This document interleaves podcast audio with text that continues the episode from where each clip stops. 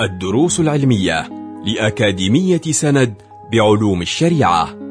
المرحلة الأولى شرح ميسر لمجموعة من المتون المختصرة تفيد المتلقي في دنياه وآخرته. مقرر الإحسان والتزكية شرح منظومة رياضة الصبيان مع الشيخ عمر زعازع.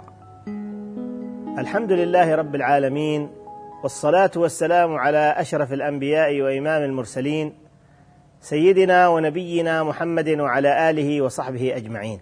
أما بعد نواصل شرح منظومة رياضة الصبيان للإمام الرملي رحمه الله تعالى وقد وصل بنا إلى نتيجة التربية الحسنة وثمراتها. يقول رضي الله عنه وحينما ينشو الولد مؤدبا يكون في بلوغه مهذبا. تؤثر الأشياء به في القلب تأثير حد السيف عند الضرب وتنتقش في قلبه محبة لربه وطاعة ورغبة لكل ما يدني من الجنان ويلتزمها دائم الزمان. قوله رحمه الله تعالى وحينما ينشو الولد مؤدبا حينما يتربى على الآداب وينشأ على الخلال المرضية عند الله سبحانه وتعالى يكون في بلوغه مهذبا. وهذا يقرب من معنى قول الناظم في أول المنظومة لأن تأديب الصبي في صغره زيادة لحظه في كبره. في أول المنظومة ذكر هذا البيت لأن تأديب الصبي في صغره زيادة لحظه في كبره. وهنا يقول وحينما ينشو الولد مؤدبا حينما ينشأ ويربى على الآداب والأخلاق والصفات المرضية عند الله تبارك وتعالى يكون في بلوغه مهذبا. مهذبا معنى مطهر الأخلاق. يعني متحلي بالصفات المحمودة ومتخلي عن الصفات المذمومة. يكون في بلوغه مهذبا. لأنه ربما في أيام صغره لو صدرت منه بعض الهفوات ولو حصلت منه بعض النقائص ربما لا يلام بسبب صغره وبسبب عدم معرفته. أما وقد وصل إلى مرحلة البلوغ فإنه يلام على ما يصدر منه من الهفوات ويلام على ما يحصل منه من التقصيرات ويكون محلا لثقة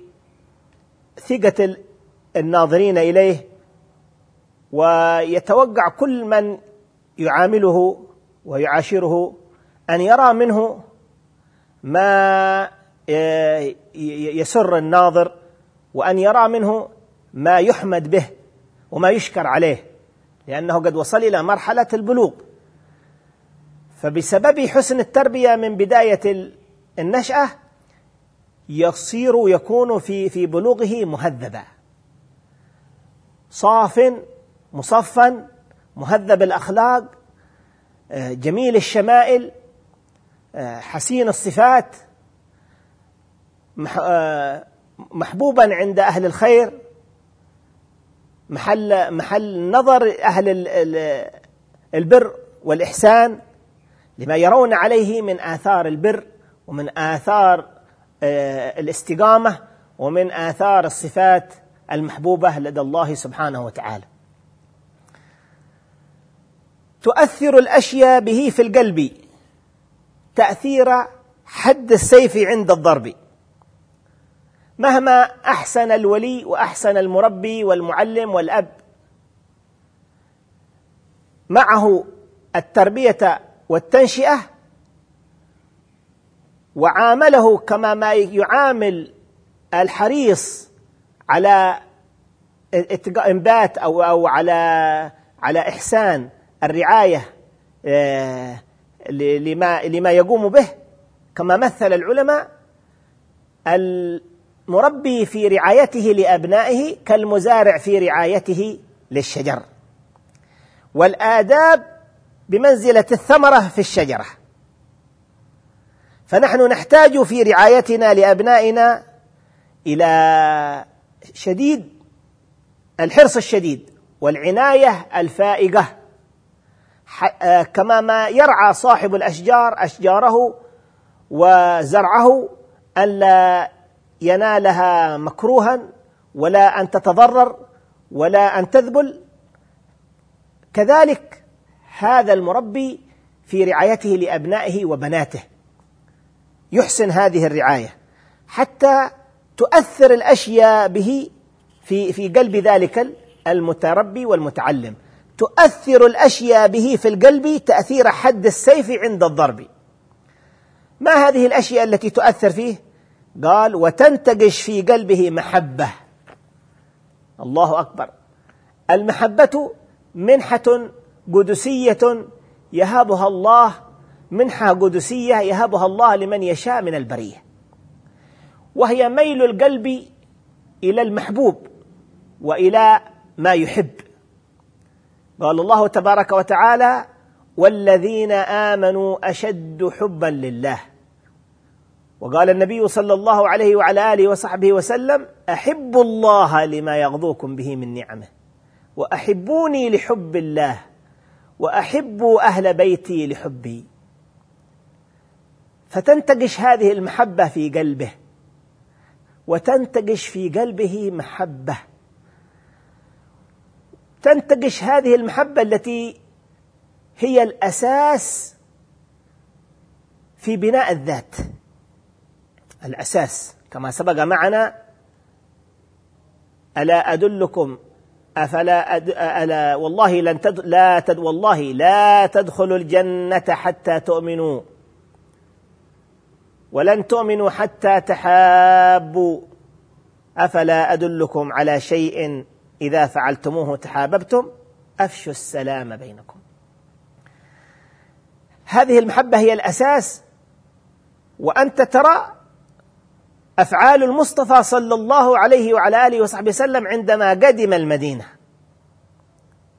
ماذا عمل؟ عمل ثلاثة أشياء. بناء المسجد المؤاخاة بين المهاجرين والأنصار إنشاء سوق خاص للمسلمين. فعندما بنى المسجد ما المقصود من بناء المسجد؟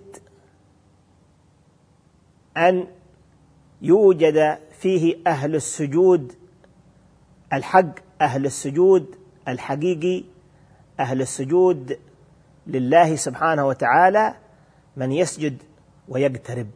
يسجد بجسده مع قلبه لله سبحانه وتعالى. فآخى بين المهاجرين والأنصار وأقام ذلكم الأساس وهو وهي وهو المحبة بين المؤمنين وبين بين المهاجرين وبين الأنصار. ولما كان هذا الأساس اعتنى اعتنى المربون بتقويمه في ذوات من يعلمون وتنتقش في قلبه محبة لربه. لم لم يقل يعرف محبة ولم يقل آه، يعلم يعلم محبة. يتعلم محبة. يتلقى محبة. قال تنتقش تنطبع. تغرس. تمتزج بلحمه ودمه. حتى يعيش آه، آه، متحققا بمحبة الله ثانيا مرادات نفسه وشهواته في مراد الله. قال القائل إن الفنا في المحبة هو عين الصواب. ويقول النبي صلى الله عليه وسلم لا يؤمن أحدكم حتى أكون أحب إليه من نفسه وولده والناس أجمعين. في رواية حتى أكون أحب إليه من نفسه وولده ووالده والناس أجمعين.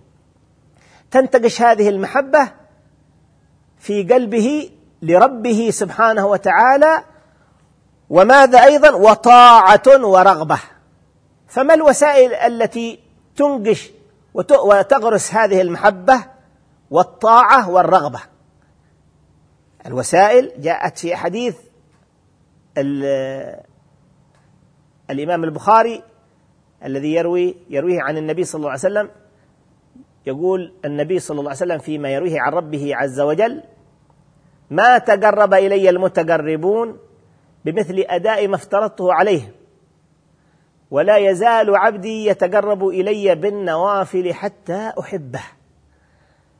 فأول وسيلة لأن تغرس هذه المحبة في قلب هذا المتعلم المتربي أن يعلق قلبه بسنن النبي صلى الله عليه وعلى آله وصحبه وسلم بعد الفرائض. ولهذا يقول المربي لطلابه وأولاده وأوصيكم يا أيها الطلاب ويا أيها الأولاد بإحسان الفرض والتهيؤ ليوم العرض ليوم العرض على الله تبارك وتعالى. فأول ما يغرس في قلبه في قلب المتعلم المحبة أداء الفرائض على وجهها من الصلوات الخمس في الجماعة ومن حفظ اللسان ومن حفظ البصر من الأسوأ من السيئات وسائر الجوارح ثم التوجه للسنن وللمندوبات. ولا يزال عبدي يتقرب إلي بالنوافل حتى أحبه.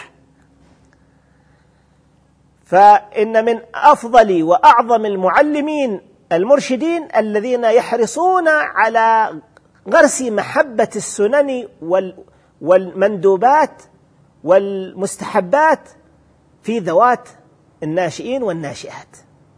هذا من من أفضل المعلمين ومن أحسن المرشدين الذي يعتني بغرس ذلك في الناشئة محبة سنن المصطفى صلى الله عليه وعلى آله وصحبه وسلم.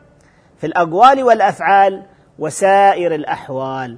وهذه الأشياء التي هي الأمور الحقيقية التي تقرب إلى الجنان وإلى الكريم المنان. لذلك قال الناظم وتنتقش في قلبه محبة لربه وطاعة ورغبة لكل ما يدني من الجنان ويلتزمها سائر الزمان. لكل ما يدني من الجنان. والجنان مظهر رضا الرحمن سبحانه وتعالى. فالمعنى أنها تنتقش في قلب هذا المتعلم في قلبه محبة وطاعة ورغبة لكل ما يقربه من من من رضوان الله الأكبر. ويلتزمها سائر الزمان. يعيش تكون هذه الطاعات وهذه الرغبات ديدنا له وعملا مستمرا لا يسمح بتركه ولا يسمح بالتأخر عنه.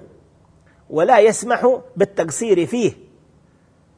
وتنتقش في قلبه محبة لربه وطاعة ورغبة لكل ما يدني من الجنان ويلتزمها سائر الزمان. كما رأينا في من غرس فيهم المصطفى صلى الله عليه وعلى آله وصحبه وسلم هذه المحبة. كيف عاش سيدنا أنس بن مالك بعد أن نقشت وبعد أن بذرت في باطنه وفي قلبه تلك المحبة والمودة ماذا عمل؟